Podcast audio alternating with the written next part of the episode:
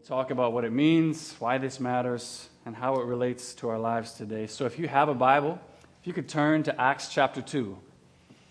Acts chapter 2, beginning at verse 42. If you're using a Brown Pew Bible, it's on page 772. And when you found that, would you stand together and we'll read this passage together? Acts chapter 2, beginning at verse 42.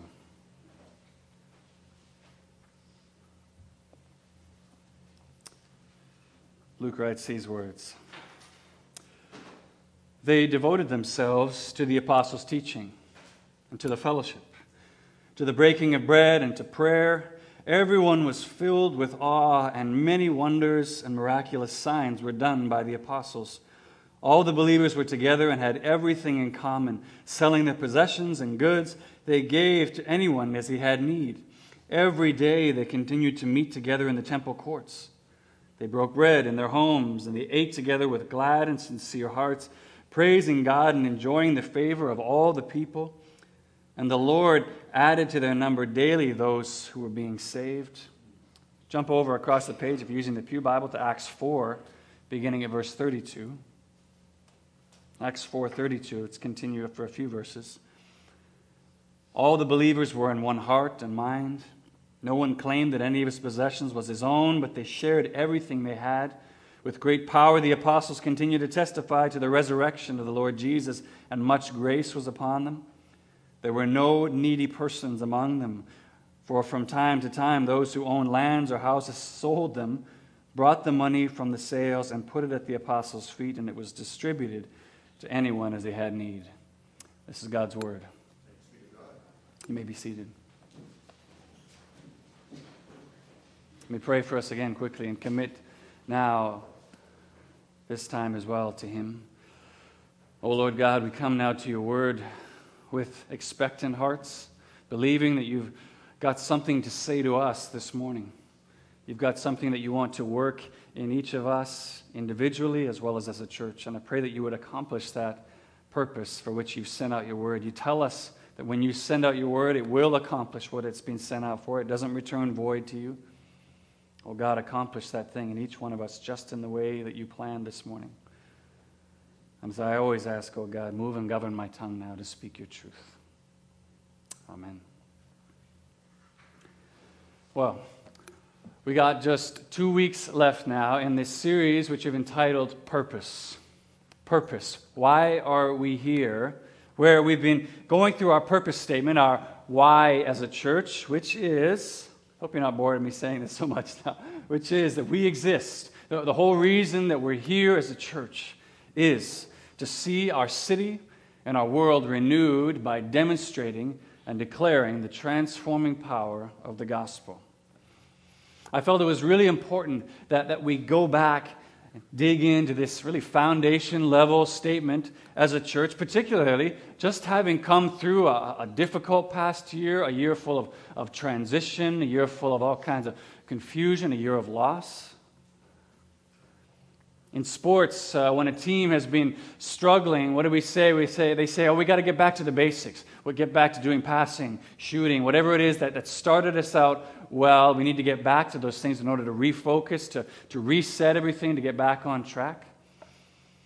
I think we could safely say that in this past year, we've, we've struggled as a team. We've struggled as a team. I don't think we need to be afraid to say that out loud. It's, it's true. It's, it's real. And, and if we aren't honest about where we're starting from, we're never going to get to where it is that we say we want to get to as a church, to see our city and world renewed. So, in order to reset all of us, in order to refocus us and to get us back onto what, why are we here? What's our purpose as a church? What better place to begin than to go through this purpose statement, to dig into it, and to renew all of our commitment to it? So, so far, we've talked about what purpose is. We've looked at the transforming power of the gospel. And then last Sunday, we talked about renewal.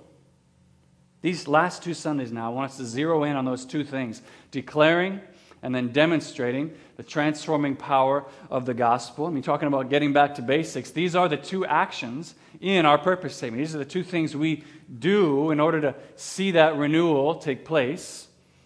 So today, I want to talk about demonstrating the gospel.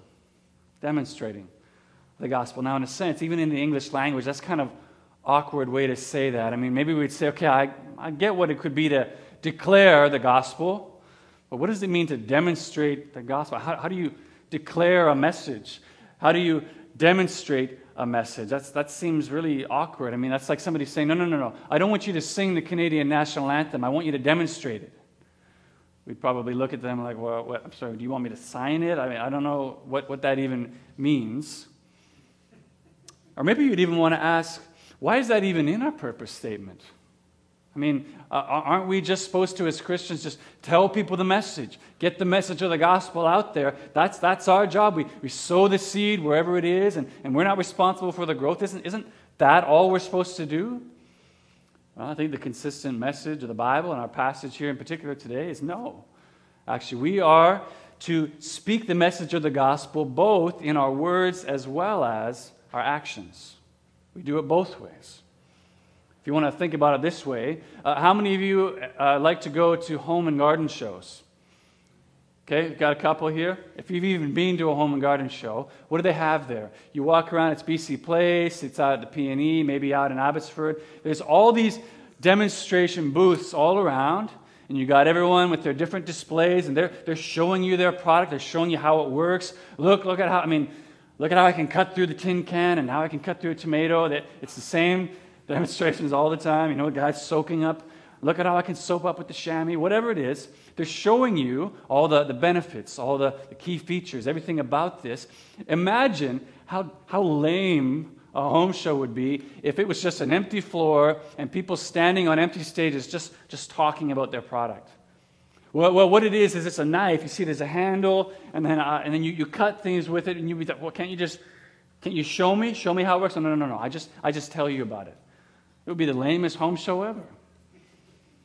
Well, what, what we see with that, okay, there's something very powerful and compelling when other senses are engaged and, and recruited in order to deliver a message. It helps to help it help us understand it better, to know it better, to be more excited about it, to see feel and, and touch something in order to just be told about it. Well, what I want to suggest to you is that the message of the gospel is no different. It's no different when it comes to declaring the message. The message alone is what transforms, yes, but in our transmission of that message, we should use all means possible in order to deliver it. Sometimes, and I'm going to say oftentimes, the soil of the heart can be tilled, can be broken up to the place where it's more able to receive the message when people can see first what it looks like lived out. Uh, someone who, who said something like this famous uh, 17th century uh, mathematician, physicist, Christian philosopher, Blaise Pascal, he said it this way He said, Men despise religion, they hate it and are afraid it may be true. The cure for this is first to show that religion is not contrary to reason, but worthy of reverence and respect, Next, make it attractive. Make good men wish it were true. Then, show that it is. Now, commenting on this, pastor and author Tim Keller says Pascal, he, he's not saying that we should, we should try to change the message of the gospel or change things in order to make it look better. We need to make the gospel look more attractive. That's not what he's saying. What he's saying is that we would live in such a way, that we would speak about the gospel message in such a way that it's seen for how beautiful it is. It is a beautiful message. Do people see how beautiful it is? Do, do we live in such a way, do we present the gospel in such a way to our culture and the surrounding world that they see it, he says, as, as the thing, the means by which all the plot lines of life find their ultimate fulfillment and resolution? That people would see the gospel lived out and say, I, I don't even know what that's about. I don't even believe that. But man, if what you're saying is true, I sure would like it to be. Then they are perfectly primed in order to hear the gospel message and now receive it because they actually want it to be true. So, what Pascal's getting at is that as we live out and demonstrate the effects of gospel transformation and renewal in our lives, we ready the heart to better receive the declared message. And I think all of us would say that we struggle many times. We struggle to know just how and when to declare that message to our friends, to our family that, that don't know it yet. We always want to know, okay, when's the right time? How should I know when to do that?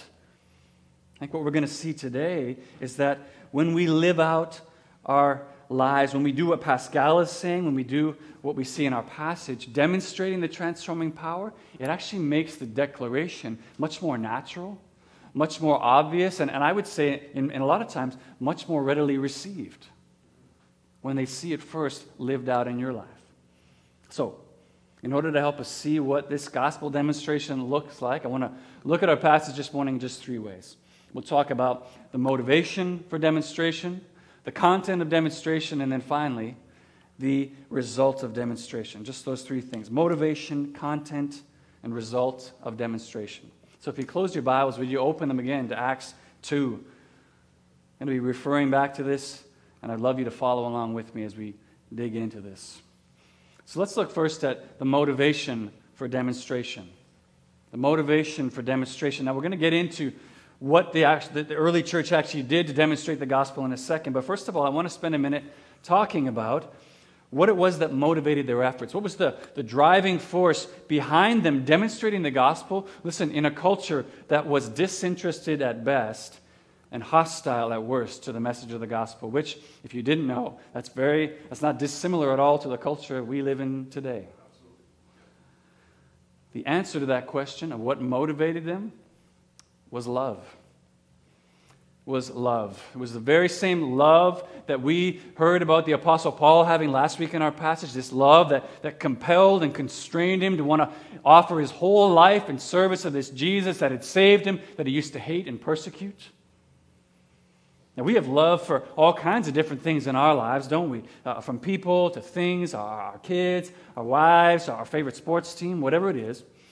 But love for Jesus is different. It's just it's different. It, it, it, it's different because actually it, it satisfies us in a way that none of those other things can. It's a love and a pursuit that actually can bear the weight of our expectation because it can live up to its promises. And it's the only thing that can do that. That's exactly what we see going on with these men and women in our passage. Look at verse 42, first of all.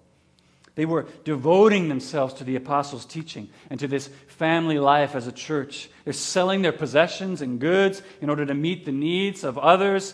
And they're daily meeting in the temple courts. Daily meeting, they're praising God with glad hearts.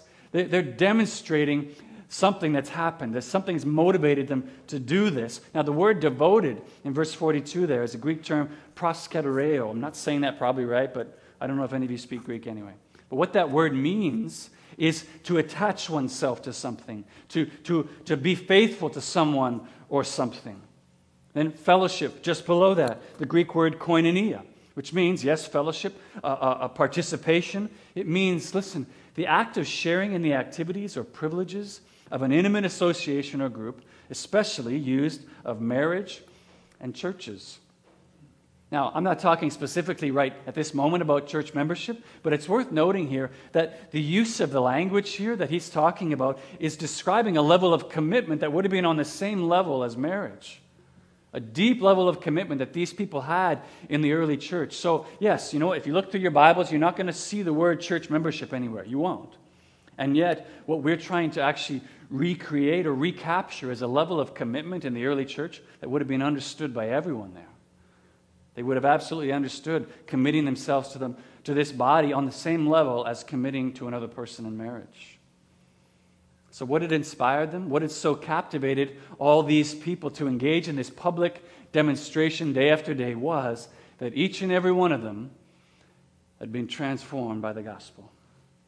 They'd been transformed by the gospel. That's what motivated them. And we know that because the context of this passage is immediately following something called Pentecost.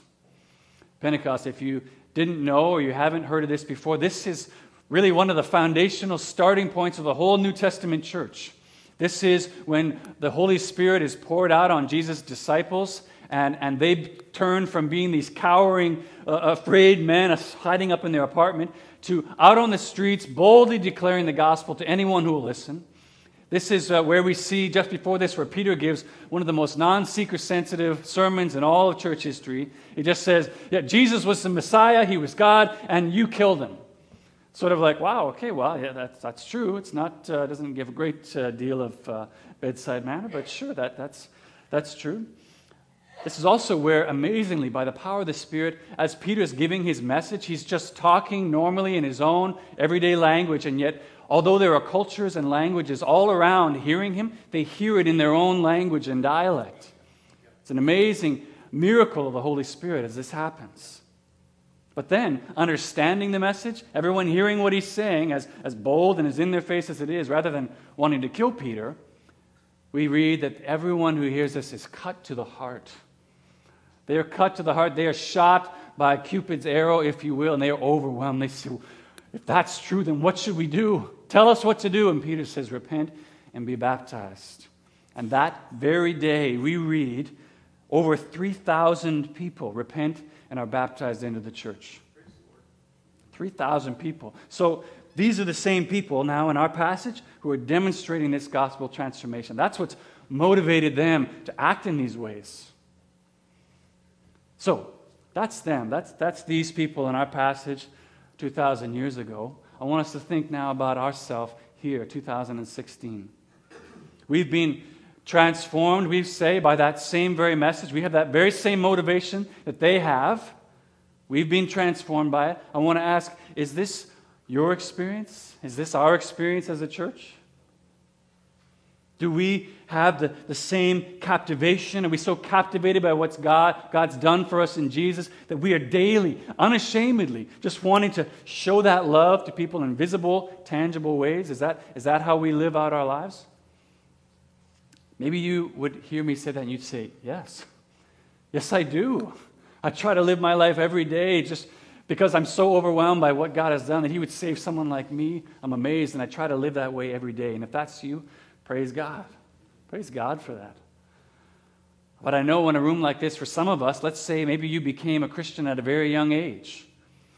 If that's you, and that's my experience as well, it's hard to develop this really deep gratitude for our salvation because, you know what, at four, I didn't have a whole lot of great sins that I was repenting of. I knew I needed Jesus and I wanted to pray the sinner's prayer, but I didn't have this deep sense of, man, look at all this stuff I've done. How could God save me? So we don't have that deep level of gratitude, and we hope it develops over time. Or maybe others of you, maybe you do have that deep gratitude and, and, and, understanding of your salvation, but the only time you ever express it is here on a Sunday morning or in your private times of worship, devotion. Wherever you're at this morning, what I want to encourage all of us to do as a church is to demonstrate and express our love for Jesus and what He's done in saving us in ways that people can see every day. It can be the smallest act. Sometimes, like in that video, it's just an act of thankfulness, expressing thankfulness for the daily blessings that we have. But living our lives with an attitude, all this that I have is from God. He's done everything for me, and then just doing that every day in our jobs, in our homes, in our communities, everywhere. Just doing it with the same freedom with which you'd show love that you have for someone else or something else, your kids. We, we saw the way Samu was holding up his, his child. He's, he's happy. He's joyful. He's saying, look, look, at, my, look at my son. Yes, we don't think that's weird. I, I have never played anything more than floor hockey in my life, and yet I have no problem walking around town with a Canucks jersey. No one's like, why is he wearing that? He doesn't play hockey. We, we, sh- we have no problem showing the things that we love in appropriate ways when we want to do it. I mean, I don't know if anyone's got Blue Jays stuff on right now, but whatever. we do it. We just, we, we, we sh- when we love something, when we're excited about it, we show it. I'm not suggesting we go out and get, you know, Lord's Gym t-shirts or whatever it is, but I'm saying in appropriate ways. Let's demonstrate because we have the same motivation. Let's demonstrate what's happened to us. We've been transformed, we've been changed. I believe as we do that, we're going to see more renewal take place in our city and world because we'll be preparing hearts to receive our declared message. So that's the motivation for demonstration. Let's look now at the content of the demonstration. How did they, how did they do it? How did they demonstrate the gospel? What does demonstrating the transforming power of the gospel look like?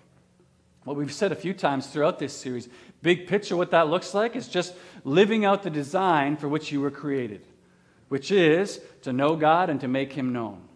We've been now uh, uh able to do that. We've been qualified now to do that as, as we've been renewed, just living out that in our everyday lives. That's how, big picture, we demonstrate a, a transformed, renewed reality to an as yet unrenewed world. But there's some specifics that we see here in our passage, which I want to just walk us through quickly. This is not an exhaustive list, so don't feel if you can't do these things specifically, but I think we can. First of all, verse 42, look there again. They devoted themselves to the apostles' teaching. That's the first way. They devoted themselves to the apostles' teaching. Now, we talked a minute ago about what that word devoted means, but in saying that they devoted themselves, they attached themselves to the apostles' teaching. What, what Luke is trying to show us there is that as they sat under the apostles' preaching and teaching, they didn't see going to that as just like going to see a TED talk where you just, you know, receive some interesting ideas, hear some interesting things, and oh, isn't that nice? No, no, what they did is they actually took the teaching and incorporated it into their lives.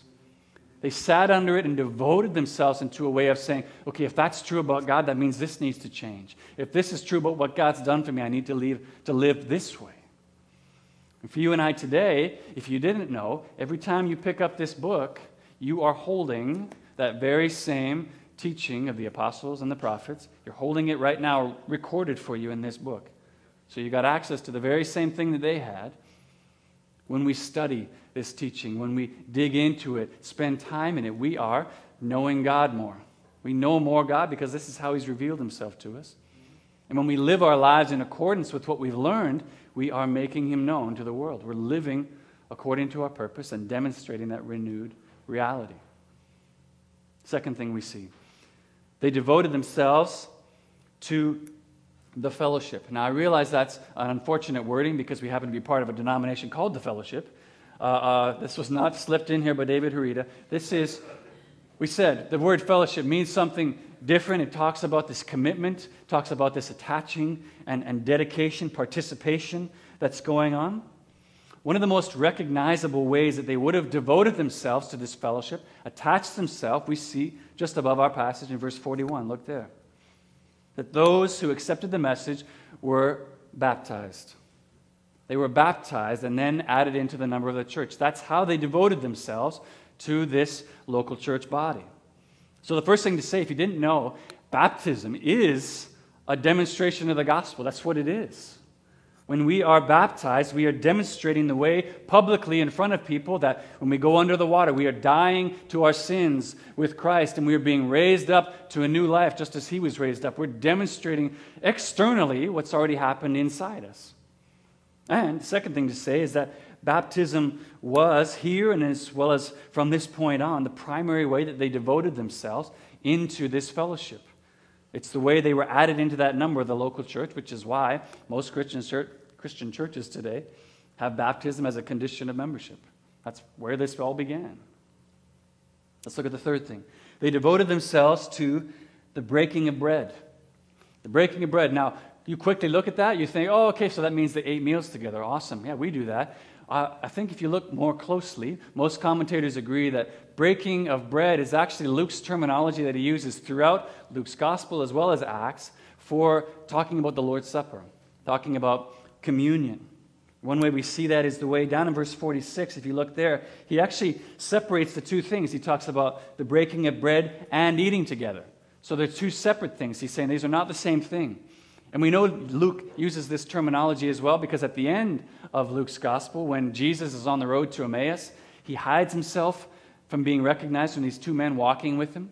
He's telling them about who he was and showing how Jesus had to suffer and die from all the scriptures. They sit down to eat together, and says that when Jesus broke the bread, they, their eyes were open and they saw that it was him, and he disappears as well. Another place we see this is that the breaking of bread was the standard beginning to all Passover celebration. They broke the bread, and that's how they began it. And we learned in our Exodus series that Jesus had so beautifully recast, revisioned this Passover supper to show himself as the true and better Passover lamb sacrificed for our sins. So, baptism. Baptism, that's a one time demonstration of the gospel, taking of the Lord's Supper, communion. This is a continual weekly demonstration that we do every week to remind us the sacrifice that was paid for us in order to accomplish our salvation. I mean, we say this every week when we take it, but Paul says, 1 Corinthians 11, as long as you eat this bread and drink this cup, you proclaim the Lord's death until he comes. So he's drawing a, direct parallel there between a, demonstration and a declaration. He's saying that's what you do when you take this stuff, we're proclaiming the Lord's death. Fourthly, they devoted themselves to prayer. To prayer. Now, we don't think of it this way very much in our modern context, but for a first century Jew who was very familiar with the sacrificial system, the temple system, this would have been an unheard of thing to have direct access into the presence of God to go behind that curtain into the Holy of Holies. You could never have done that, and they knew that. And yet, in Jesus, in his death, when he gave up his spirit, and we read the temple of the curtain was torn in two from top to bottom, God was saying, through Jesus, you now have direct access to me. It's an unbelievable uh, accomplishment of the gospel. So when we're praying, we're demonstrating a gospel reality that's now true because of what Jesus has done for us. There's others here, but one last one I'll point out to us is in verse 45. Look with me there. It says they were selling their possessions and goods. They gave to everyone as he had need. Now, a lot of times people read this passage and that one we read further in chapter 4, and they say, oh, okay, so what is the Bible uh, uh, saying we should all be communists? Or, or, or um, some people feel that uh, communal living is what we're supposed to do as Christians. We're just supposed to, everyone pile their stuff into a pile and it's just all ours and we'll live all together in one big tent city. I don't, I don't think that's exactly what's going on here uh, for a couple reasons. First of all, the, vol- the, the giving was voluntary. It was voluntary. It was not something required or mandated or, or, or, enforced in any way. So that's what communism is. That's not what was happening here.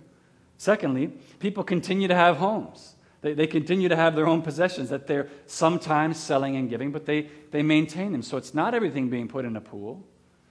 Instead, I think the key to understanding what's going on here, as well as how this radical generosity demonstrates the gospel, we see in that second part that we read over in chapter 4. Look over there at verse 34.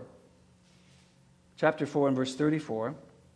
Luke says there, there were no needy persons among them. And then he says the way that happened is people from time to time would sell homes and give the proceeds and they would distribute them as there was need. Now, what Luke is referring to when he says that is a direct reference, actually, back to what God said to his people when they were just about to enter into the promised land in Deuteronomy 15.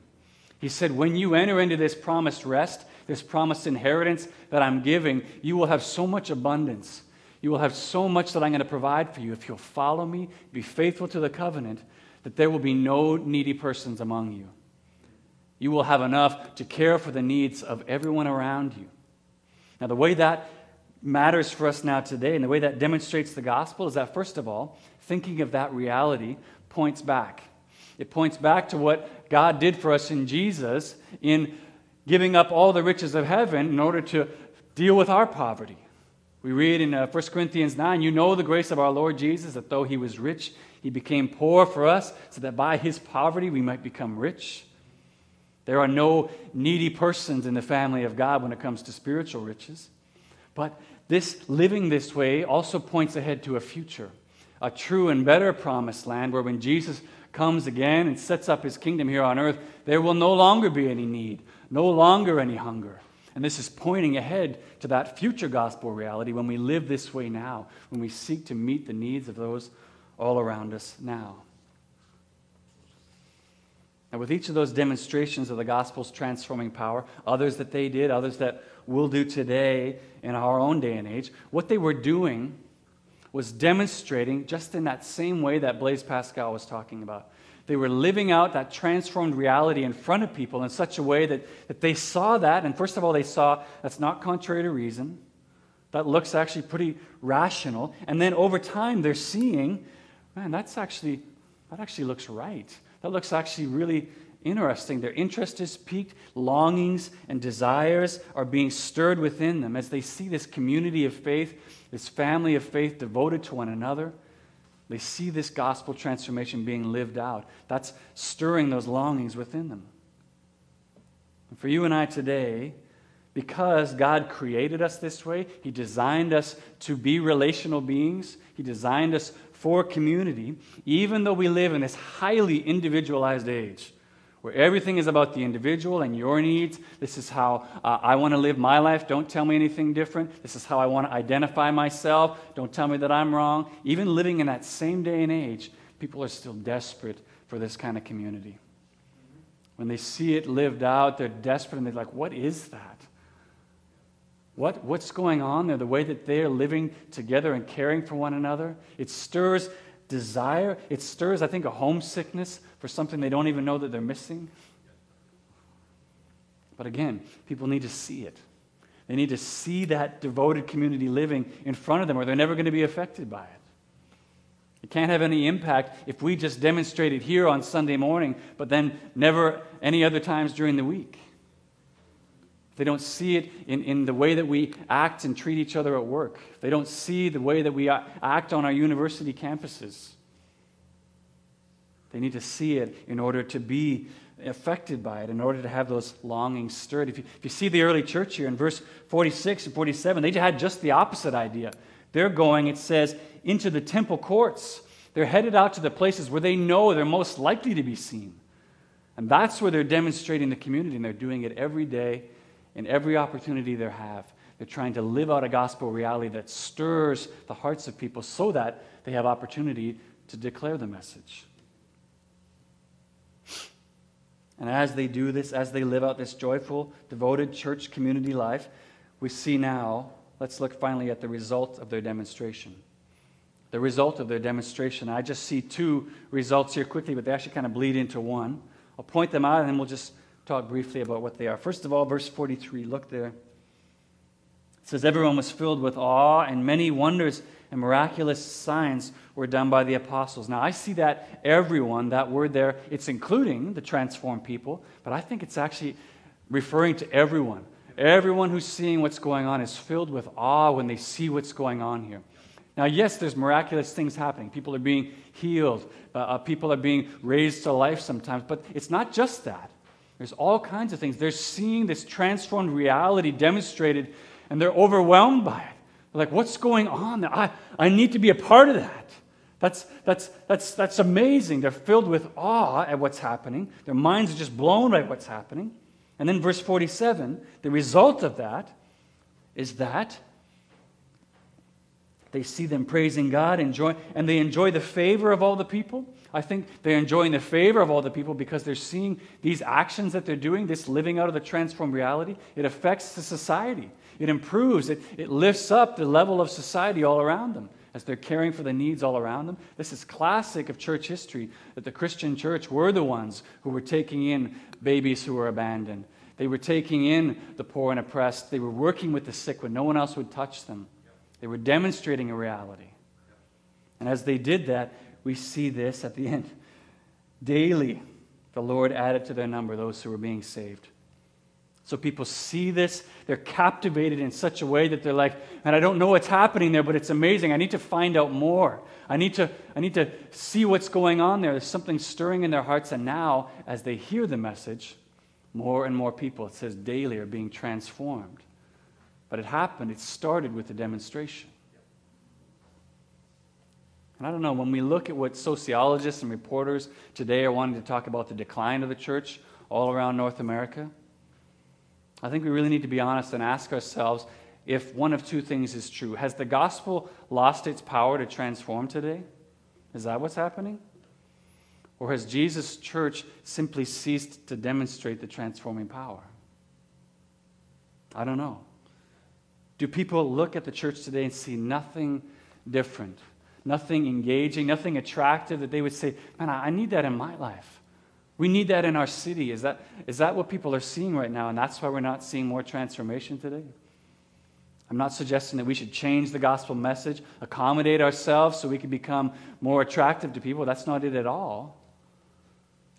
We need to honestly ask ourselves if we become so fearful of standing out, so fearful of looking different, fearful of uh, drawing attention to ourselves as we maybe want to even respectfully present an opposing viewpoint to the loud, very public viewpoints that are being shared all around us. We're so afraid of doing that that we don't demonstrate anything anymore.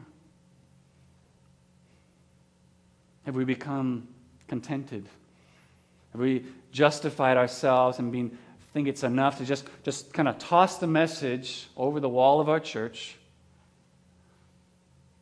and then leaving the really hard work of actually entering into people's lives, entering into the mess the people all around us, getting our hands dirty, getting out into the temple courts, if you will, of our world and demonstrating this reality so they can see the message that's transformed us. Because that's where we start with. We say we've been transformed. But that's only one side of the problem. The other side is this because if we just left it there, if we just stopped at, man, are we just not demonstrating well enough? We could all walk out of here this morning, head off to our turkey dinners just feeling guilty. Just feeling like, man, if I just loved Jesus more, if I was more excited and grateful for my salvation, then demonstrating the gospel would be easy. And it isn't. It's not easy. He was talking about politics in particular, but I think something C.S. Lewis said absolutely is transferable when we're talking about how difficult it can be many times to live out and demonstrate the gospel in today's society. He wrote this The practical problem of Christian politics is not that of drawing up schemes for a Christian society, but of living as innocently as we can with unbelieving fellow subjects under unbelieving rulers who will never be perfectly wise and good and will sometimes be very wicked and foolish.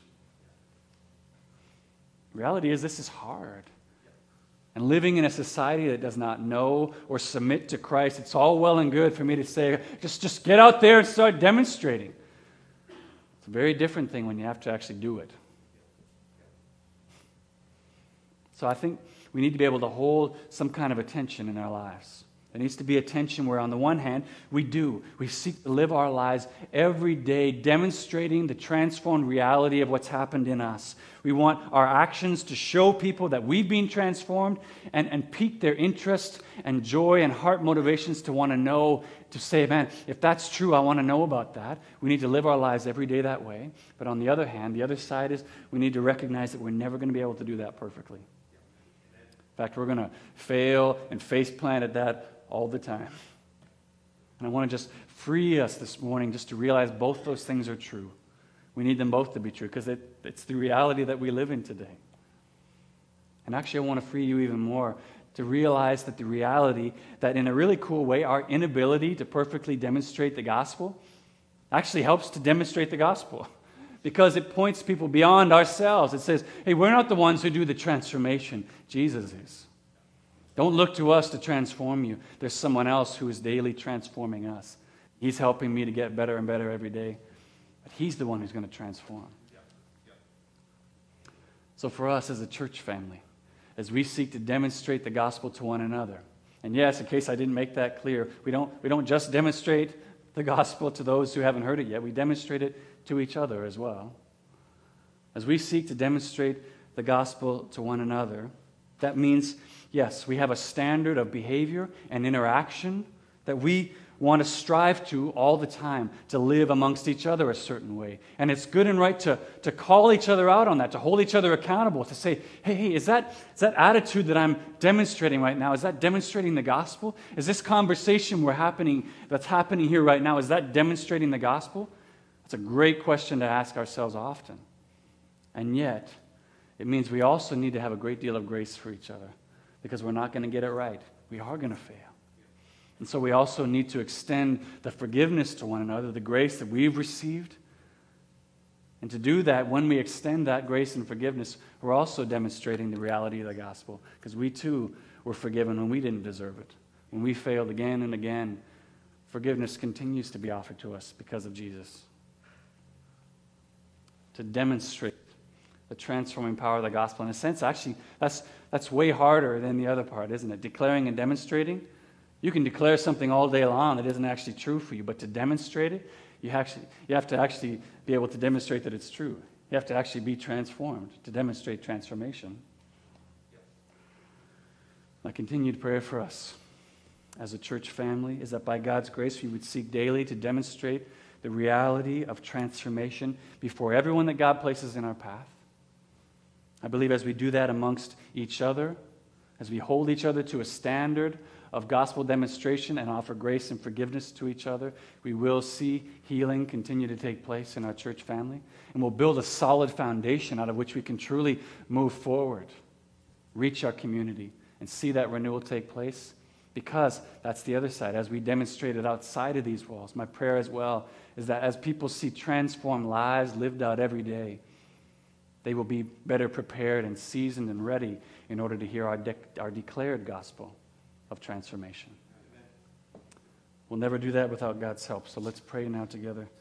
Ask Him to help us to accomplish this demonstration.